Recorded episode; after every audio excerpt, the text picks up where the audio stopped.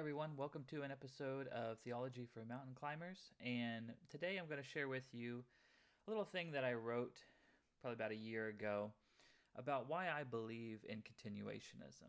And I really just wrote it out for myself. It really wasn't anything that at the time that I was writing it for, I, I didn't post it anywhere. It was just something that I wanted to work through with myself. I, I have a history of being a part of a tribe uh, previously that was strictly cessationist. I used to be very Calvinistic. And uh, I, I mean that wholeheartedly. I, I wasn't, I didn't dabble in it a little bit. I mean, for about 10 years, shortly after I became a Christian, um, I became a Christian at the age of 16. And shortly after I became a Christian, I, I began reading sermons of, of from Charles Spurgeon and became convinced of Calvinism and kind of went from him to people like Paul Washer and John MacArthur and John Piper, Mark Dever, so on and so forth, and really became to the point where uh, you I wouldn't even want to classify myself as a five point Calvinist, but more of like a John Piper's version of a full seven point Calvinist. And a part of that group, for the most part, you have cessationism, which is the belief that the spiritual gifts that Paul lists in 1 Corinthians chapter 12 uh, it's, it's, mentioned elsewhere, but for the most part, that's where we get a lot of our doctrine. 1 Corinthians chapter 12, 13, and 14. And they would believe that those spiritual gifts, the sign gifts, have uh, ceased after the death of the last apostle. And so after the first century apostles, that this is what now we live in the church age, and that these spiritual gifts are no longer needed because we have the closing of the New Testament canon uh, 27 books of the New Testament. We have that, so we no longer need the spiritual gifts, is what they would say. Uh, I'm of the belief and of the party of uh, continuationism, which believes that these gifts are currently still for today. But uh, previously, I was a cessationist, and I wasn't like really into it for a while until I really started listening to people like uh, Wretched Radio, like uh, Todd Friel. And of course, it used to be Way of the Master Radio when I first read it. So I, I kind of, the secession of that happened from me finding these videos on YouTube, Way of the Master, and being really interested in them. Like I was just a new Christian. I was really excited about wanting to share my faith, share what I've learned about Jesus and salvation and the Bible, and wanting to share this with other people. But I, I didn't really have a, a system. I, I, I didn't really have anything in my toolbox that I really felt comfortable sharing with people. So many people had so many different ways of doing it.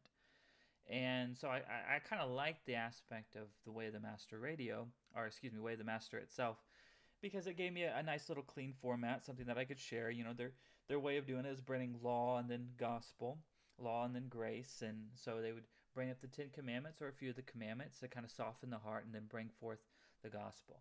And that really appealed to me. And after I uh, listened to it for so long of a time and watched Way of the Master Radio. Took some of their classes, went through uh, about anything that I could of Way of the Master uh, content. I became really interested in the radio program, which was led by Todd Friel. Now it's known as Wretched Radio, and I think it's a TV show, uh, very popular on YouTube, and then also it's a it's a radio program. And I learned a lot of my cessationist uh, foundation from Todd Friel and from this show and it, it got to the point at which it was started to become very uh, drudgery for me. It, it, was very heavy on my Christian walk. I saw everything as uh, purely logical. Everything was very rational about my faith. So on, on the show, Todd Friel talked a lot about how uh, God does not speak to you personally anymore, other than the Word of God, which I would definitely agree. Absolutely, God speaks to you through the the uh, the Bible through the scripture, um, but also he can speak to your heart through uh, uh, other ways as well. And uh, that was one thing that Todd Friel would definitely disagree with. Is one thing that uh, I myself strictly adhere to because uh, you know the way that charismatics or anybody who believe that type of uh, the gifts that are currently still for today for the church age, they were kind of mis uh, they were kind of painted as very ugly and kind of painted as just crazies. They, they don't really adhere to scripture. They don't really uh, care much about the Bible. They don't really care much about uh, rational. They, all they care about is their feelings. All they really care about is what I myself have have felt and I myself have experienced. And they kind of just close their eyes and, and close their ears to Scripture. And so that was my characterization of what charismatics were like. That's what my characterization of really just continuationists was like. And it came up to a time when this door was open for me. It was while I was still a Calvinist, and the this door just kind of opened up to me by I, I ran across this uh, sermon that John Piper had did had done, and it was on Martyn Lloyd-Jones, and it was on the baptism of the Holy Spirit.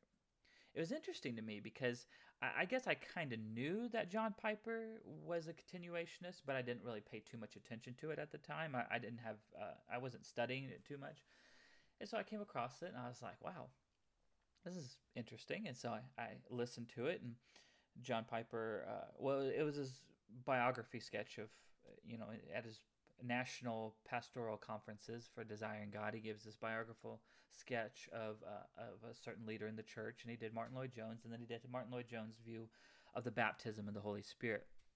That was really different for me. I, I never would have pictured. I, I knew that Martyn Lloyd-Jones was heavily, heavily reformed uh, extremely Calvinistic. I thought, man, here's a very rational person.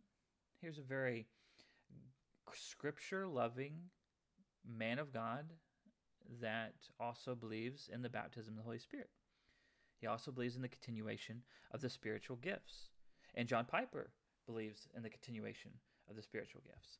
I'm like, I have to find out more about this. So I listened to that. It's like an over it's over an hour long, I believe. I think it's like an hour and 15 minutes, something like that. I was blown away with it. And it kind of opened up a whole other door for me. After that, I encountered uh, Sam Storms, a, another very Calvinistic person. And he also is a continuationist. Matt Chandler is a continuationist. Uh, Mark Dever is not too open about it, but he, he did he does mention I have run across some things that he has said that definitely leans toward continuationism. And I'm like, man, if these people can hold to this and still be like the the we can see the wedding of Scripture and the Spirit, and we can see the wedding of rationality and also believing that the Holy Spirit can move upon people. And these gifts are still here for today and open up a whole another world for me. I, I realize then that these people who are believe in continuationism aren't, aren't all crazies. they always they always point to the, the the the people that are just really out there, but these people were rational. They st- stood firm on the Word of God, and then they also strict. They also very heavily believed in the power of the Holy Spirit, as that we see in these gifts. And so that kind of broke the door for me. It broke the ice because some of the all of the arguments that I have used to support for cessationism slowly began to crumble, and I really had to put words to what I was experiencing and and so that was basically kind of the last nail in the coffin for cessationism for me. And eventually, I, I got out of Calvinism uh, as well. Maybe not got out of is the right term, but I I just uh, dropped it and no longer Calvinistic. But while I was looking at this, I, I, had, and while I was processing this, I had to write it down for myself and kind of just get a few points, some of the biggest arguments that I can think of. What are some of the biggest arguments that cessationists will use to support their theory, support this doctrine? So I'm like, well, I'll look at some of those big arguments and I'll try and uh, reason within myself of why I do not believe this. So basically, I wrote down several points of the reasons why I myself am not a cessationist, but a continuationist. And this is in house fighting. So I firmly and strictly, even though I've been a continuationist for several years now, I very, very uh, aff- much affirm the fact that cessationists are my brothers and sisters in Christ. This is in house fighting, this is family fighting, this is uh, family discussion, this is not. Herit- this is not uh, those who stand for the truth and against heretics. This is not uh, cr- uh, believers against unbelievers. This is and, and most cessationists would agree with that as well. I mean, I, I, don't I don't know of anyone, even the very hard cessationists, that would say that those who believe in continuationism uh, are damned or they're, they're heretics or anything like that. They might get a little bit over to when you start getting to like Bethel Church and stuff like that. I know people like Phil Johnson and Todd Friel and John MacArthur use them very often as examples, and they kind of uh, lump them all together with uh, continuationist all together as well, and they kind of uh, make a broad stroke of all continuationists according to their movement. And I do know it it, it is unfair um, because not everybody in that movement, or not everybody that is a continuationist, not everybody who believes in the charismatic gifts of the Spirit are for today. Not everybody would affirm everything that Bethel does. Uh, neither would they affirm everything that Bethel Church believes. But I understand why they would have certain things like Strange Fire Conference and the writing of Strange Fire and the compilation of these doctrines, uh, refutations of of uh, continuationism, and they kind of point a lot toward Bethel Church because it's it's the big thing. A lot of people are quoting them. There's a lot of things written about them. Uh, whether you agree or whether you disagree, you still have to affirm the fact that they are quite popular for today. And so the gifts that I'm looking at, the gifts that I'm referring to, for the reason why I believe them, uh, I, I, say that they're sign gifts, they're power gifts, or re- revelatory gifts.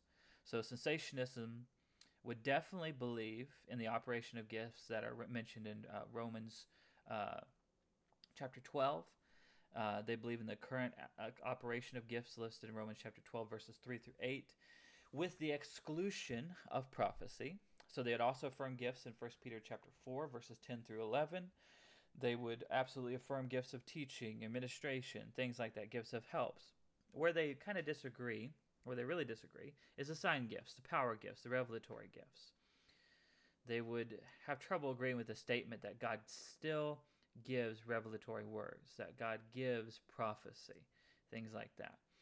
And even that term, using that a lot, I'm a little cautious of using, even though the, the scriptures do use that term in talking about the gift of prophecy, talking about the gift of, of, of wisdom, is that it's a revelation.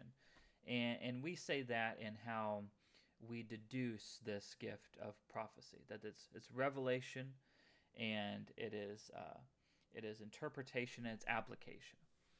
And but for some people that term revelation can really freak a lot of people out. You say that that god has revealed this to me or something like that. And and you want to be cautious of how you do it. Uh, mike bickle talks about how you re, you can repackage prophecy. You know I, i've known a lot of that may not necessarily. I, I used to go to a Baptist church for a while, and, and I don't know if everybody there was necessarily hard cessationists, but they may not necessarily affirm all of the gifts, but they would very readily say things like, you know, if they had a guest speaker and they brought him up and they'd say, share the message that you believe that God has laid upon your heart. Well, that's almost the exact same thing that I would say in using terms like revelation and prophecy. It's just a repackaging a little bit and some no nobody would have a real big problem with that. I mean, there might be the hard nosed cessationists like Todd Friel or Phil, Phil, Johnson or John MacArthur may have may have a lot harder time using those terms. Um, as a conti- continuationist, I do believe in those gifts and the continuation of them. Um, and I list several reasons here. I don't think I'll go through all my reasons right now in this podcast. I want to kind of keep this short for this time. Um, so I'll just go through uh, some of the biggest ones, some of the main ones. Uh, the first one is because I, I am not a sensation. Uh, I'm not a cessationist because I do not believe that the perfect that Paul refers to in 1 Corinthians chapter 3:10 is the New Testament canon. So let's read uh, 1 Corinthians chapter 13. I'm reading from the English Standard Version right now. And let's read uh, chapter 13, verse 1. If I speak in the tongues of men and of angels, but have not love, I am a noisy gong or a clanging cymbal. And if I have prophetic powers and understand all mysteries and all knowledge, and if I have all faith so as to remove mountains, but have not love, I am nothing. If I give away all I have, and if I deliver my body to be burned, but have not love, I gain nothing. Love is patient and kind. Love does not envy or boast. It is not arrogant or rude. It does not it does not insist on its own way. It is not irritable or resentful. It does not rejoice at wrongdoing, but rejoices with the truth. Love bears all things, believes all things, hopes all things, endures all things.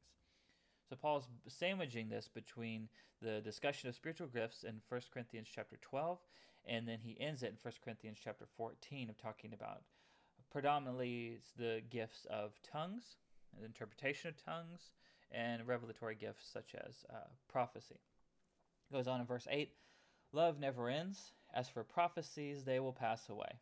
As for tongues, they will cease. As for knowledge, it will pass away. For we know in part, and we prophesy in part. But when the perfect comes, the partial will pass away. When I was a child, I spoke like a child. I thought like a child. I reasoned like a child. When I became a man, I gave up childish ways. For now we see in a mirror dimly, but then face to face. Now I know in part, then I shall know fully, even as I have been fully known. So now faith, hope, and love abide, these three, but the greatest of these is love. This chapter is talking about the transient nature of some of these things that's a, as opposed to love, which is eternal. Love never ends. The other things that Paul mentions, the other things that Paul lists, is transient. They're temporary. They are not eternal like love is. This emphasis is very important to remember for both Corinthians and for us, since the spiritual gifts were being abused in their church, and they very often can be abused in our context as well. Love was not key to what they were doing, love was not key to what they were practicing. So, our main focus on verses 8 through 12, Paul says that prophecies will pass away, tongues will cease, and so will knowledge. Now, when he says that term knowledge, he's probably referring to the utterance of knowledge that he mentions in 1 Corinthians chapter 12, verse 8, and he mentions that that will pass away. So even the Corinthians, or even the continuationists, sorry, would affirm a type of cessationism. It's just that our timing is different. We would say, yeah, it is true, tongues will cease. Gift of prophecy will cease. We just don't believe they've ceased yet. It's just going to be at another time when the perfect comes. Those things cease. Love still remains. There is a ceasing of these gifts, but we would just disagree with cessationists in saying that the time their timing is off. Verse 10 says that when the perfect comes, the partial will be done away with. Now, the big question is, of course, what is the perfect? Cessationists, for so long, and I'm not exactly sure uh, where this comes from, whether if it's from B.B. Warfield or whether if it comes from certain people like Walter Chantry or the Signs of the Apostles, or or where, or maybe it's a mixture of all of them. But where exactly they get the idea that uh, this perfect, this text exactly is uh, referring to the New Testament canon. This was a popular view for for years, and it's still used, but it is getting less and less used. I will say there are people like Thomas Schreiner, who is a cessationist, but I will say he's a very graceful cessationist, as far as I can tell. I mean, his books that talks about uh, spiritual gifts, he mentions that he could be wrong on this, and he's really a he's really a humble person when he brings about certain things like this because he is a he's a very strong uh, complementarian, but yet he even mentions something along the like that there are things about uh, egalitarianism that's hard for him to reconcile, like the idea of female prophets. That's kind of hard for him to reconcile in the New Testament that there are female prophets. Now, where exactly the idea of this, uh, of the fact that per- for so long people have thought that the perfect that's referred to here is the closing of the New Testament canon. Cessationists will say that the perfect is referring to the completion of the New Testament. So once the canon, the 27 books of the New Testament, were completed, then signs and wonders were no longer needed. They would strictly affirm the fact that throughout Scripture you see a lot of signs and wonders affirming, validating the messenger and their message. Moses, for instance, how will they know that you have sent me? God gives him signs. Jesus mentions that if you're not going to believe uh, me for the words, believe the very signs, believe for the very reason of the signs. Believe the signs themselves. These should be evidence. And it will say, well, if these are referred to as the signs of the apostles, like they do in Second Corinthians, which we'll get into later, then these are just gifts to validate the fact that this is the message that has indeed been given by God. This is not proof that these gifts continue on throughout the rest of the age, but they were no longer needed once the New Testament canon was closed, once we had the completion of the New Testament canon. Now, there is definitely praiseworthy to the fact of that there is a high view of Scripture that's seen there, sola scriptura, Scripture alone. There is a high view of Scripture, and that is definitely praiseworthy.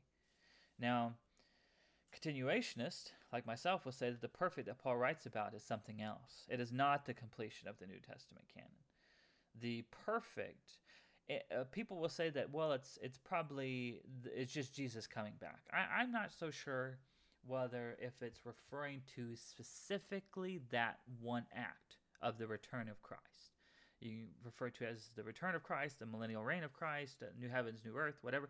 I, I don't think Paul is referring to just one specific event.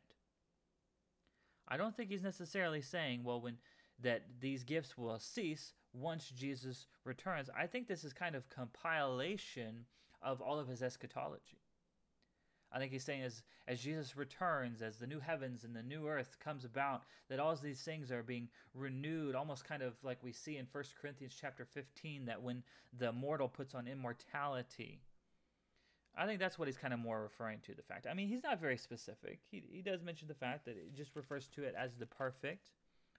Well, I, I think he may necessarily be referring to something that is in the future I don't think it was just the fact of him referring to the fact that he's going to one day die and, and go to heaven and then that's going to be the ceasing. I think he's referring to something that future going to happen.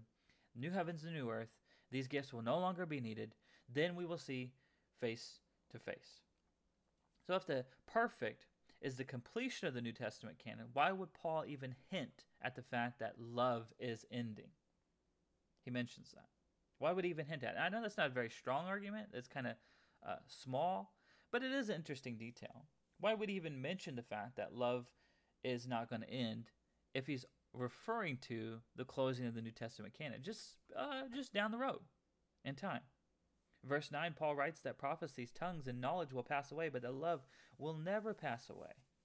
Maybe that's a silly thing to note the fact of the continuation of love, but why would Paul even hint at saying that love will pass away around the third or fourth century? Granted, this isn't a strong case from my side, but it does seem kind of odd for Paul to write this if the canon is what he had in mind. It may also seem a little odd that Paul even has something like a specific time frame, such as the closing of the New Testament, in mind. Do we really think that's what Paul had at the forefront of his mind? That once you complete the New Testament canon, once this thing is complete, then that's going to be that's going to be the end of the sign gifts because you no longer need them. I don't think Paul had that type of mind. I don't, I don't think that's what was on the forefront of his mind. He doesn't seem to talk about it anywhere else. Why here?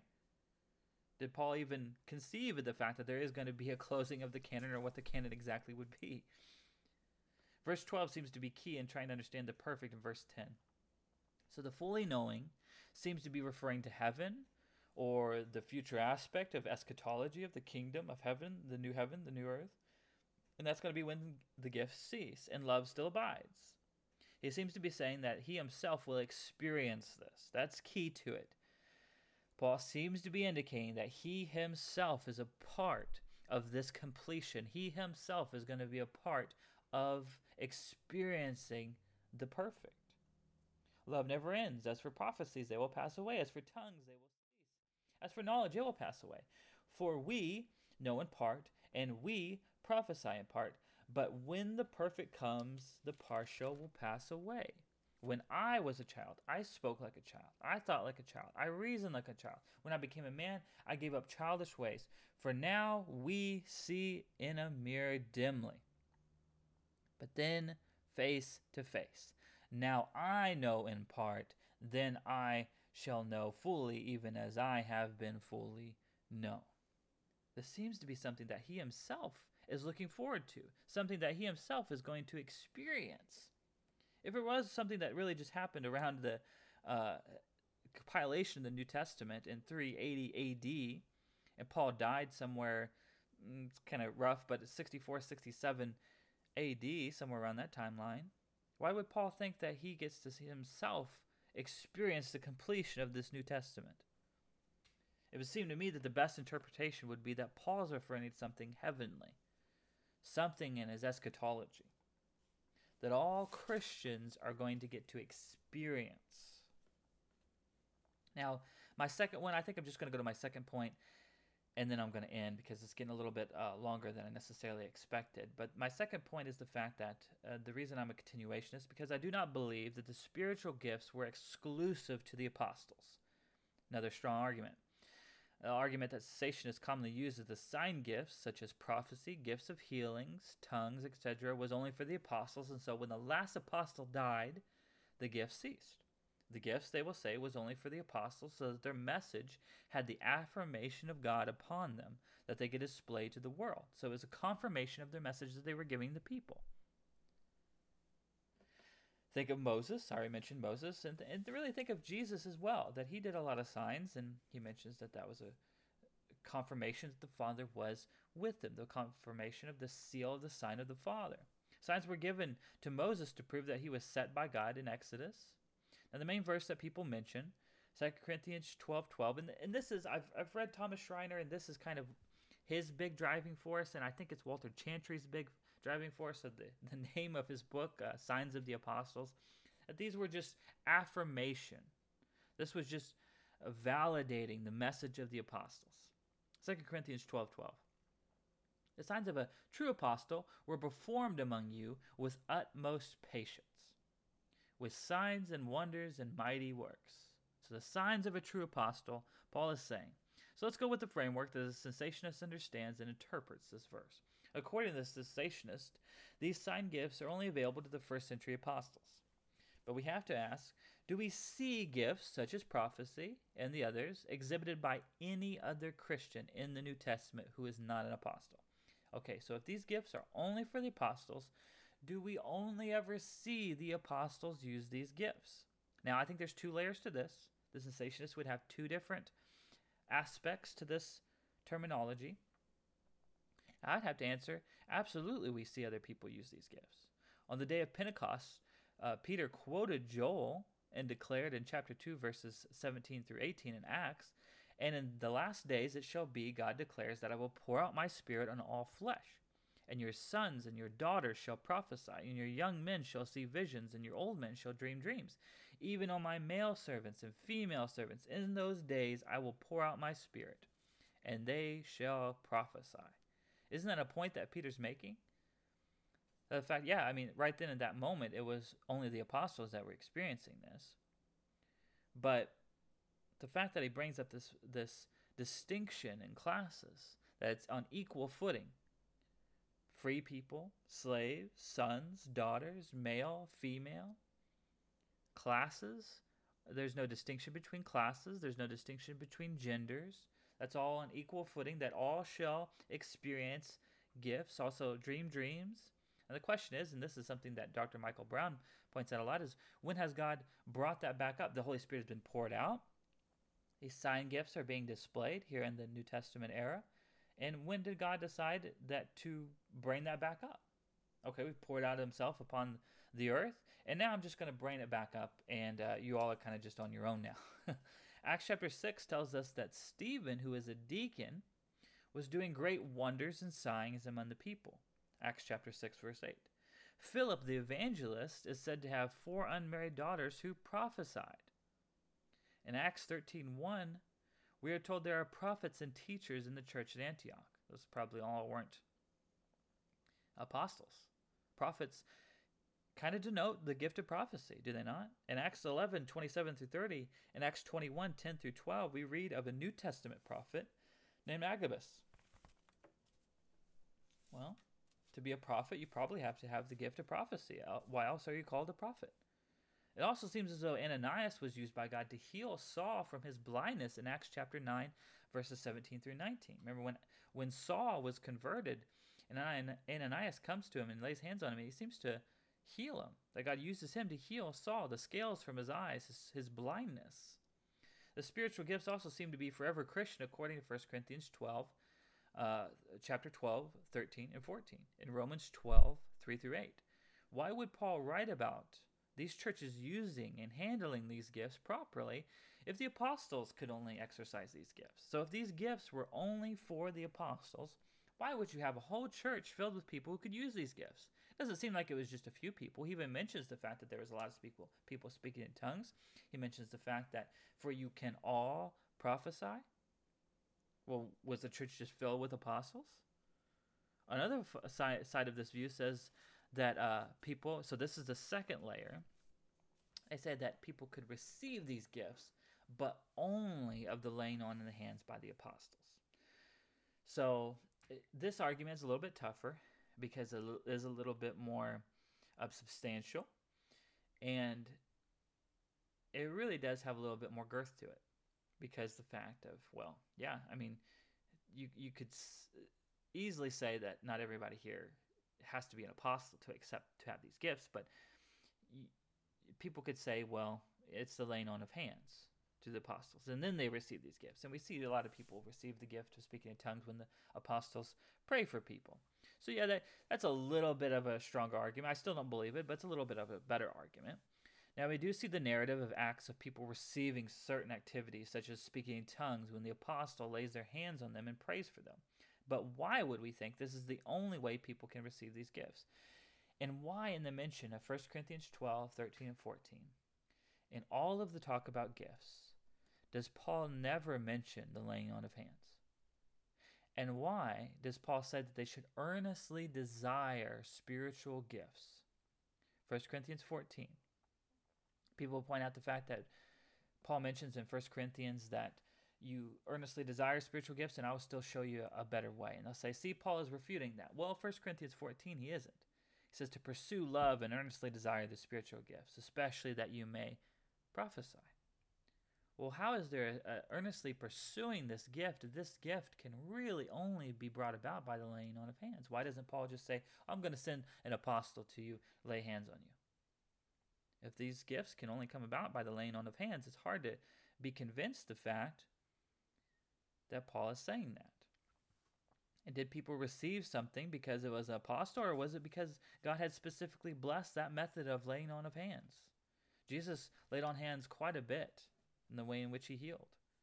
Now, in 2 Timothy 1 6, Paul writes that Timothy received the gift of God through the laying on of Paul's hands. And in 1 Timothy 4:14, Paul writes, "Do not neglect the gift you have which was given you by prophecy when the council of elders laid their hands on you." Well, this was a gift of prophecy that was given by the council of elders that laid their hands on them. Now, were these apostles? Um, was Paul saying that this was the gift that he himself, when he laid his hands on Timothy, had received? I'm not really sure. It's not very specific about that. But it's quite a stretch to say that that is exactly what happened. Um, some may argue that it wasn't a spiritual gift that Timothy received, but Paul mentions that it is prophecy that Timothy had received through the council, through the laying on of hands. So, what exactly does 2 Corinthians 12 12 mean? What does it teach us? We see others who exercise these gifts. Some would say that they could become, they could be because the apostles were still alive and they laid hands on them. But my view of 2 Corinthians chapter 12, verse 12, because it is a tricky one for continuationists, I think. Um, what do we say that these are the signs of the apostles? That the signs and the wonders, that's what that is referring to. I, I could be wrong. I tend to think that it is talking about a different degree, a different level. So 2 Corinthians 12 12 is that Paul is saying that the level and maybe the variety of miracles that's performed by the apostles were very unique. Um, no more scripture, so there's no more authoritative scripture that's being written. We absolutely affirm that. Um, this is the closed canon, 66 books of the Bible. And it could be referring to the fact that their level of authority was unique. I mean, even if you believe that there still are current apostles for our day, you have to agree that the, those apostles specifically had a unique play in history, had a unique level of authority over the churches that is unparalleled today. Now, you could say, like I, I do, I believe that there are people who have apostolic like ministries that are highly influential throughout over several multitude churches, and they could have an apostolic like ministry. I wouldn't affirm the, and I wouldn't affirm, and I don't know if anybody else would affirm the fact that they are the like capital A apostles of the fact that like of Paul or of Peter or of James or of John, especially the fact that they don't write scripture. I mean, no one would say that it's like a Joseph Smith type of situation in which they're writing scripture and it's on the same level as First Corinthians, as Acts. I believe that possibly that may be what Paul is getting to, that there's a level that they have that is is was unique to their time. Now I hate to point out specifics. I don't want to limit the Holy Spirit and what he could do. Um, I don't want to limit these, uh, saying that these events can never happen again. And I'm not saying that these miracles can never happen um, ever again. And maybe somewhere in the world these things are happening. But when I think of a u- unique level of signs and wonders that accompany the apostles, I think of such things where Peter's shadow, um, people were wanting to get laid out just to even touch Peter's shadow. In Acts 19, verses 11 through 12, God was doing extraordinary miracles by the hands of Paul, so that even handkerchiefs or aprons that had touched his skin were carried away to the sick, and their diseases left them, and the evil spirits came out of them. That's a unique level of ministry, a unique level of miracles. I don't want to say necessarily that that can't ever happen again, or maybe that is happening somewhere. I don't know. But I think there's there is a unique blessing upon their time. This could be a possible interpretation of 2 Corinthians 12 12. Another could be that these, uh, because these signs validated the message and ministry of the apostles, doesn't mean that this was their only use. Yeah, well, maybe it did validate. Uh, maybe it's just referring to all gifts in general. Yes, they did validate the apostles, but it doesn't mean that was their only use. If that was the case, why would Paul write the fact that prophecy is used for the consolation, for the edification, for the encouragement of the church if it was only for a select few. I think we still need that, don't you? I think we still need that level of encouragement, that level of consolation, that level of edification. A cessationist would deny tongues, prophecy, gifts of healings, etc. And what I'm saying is that maybe with the apostles, there was a certain central focus on miracles signs, and wonders that was unique to their time, and also that they had a level of authority that was unparalleled for us today. That the canon is indeed closed. Um, I, I, have some more points, but I'm going to go ahead and end there. Um, so thank you for joining us for this episode, and I hope to produce more content for you and continue on and for reasons why I am a continuationist. And I hope that this has blessed you. Thank you.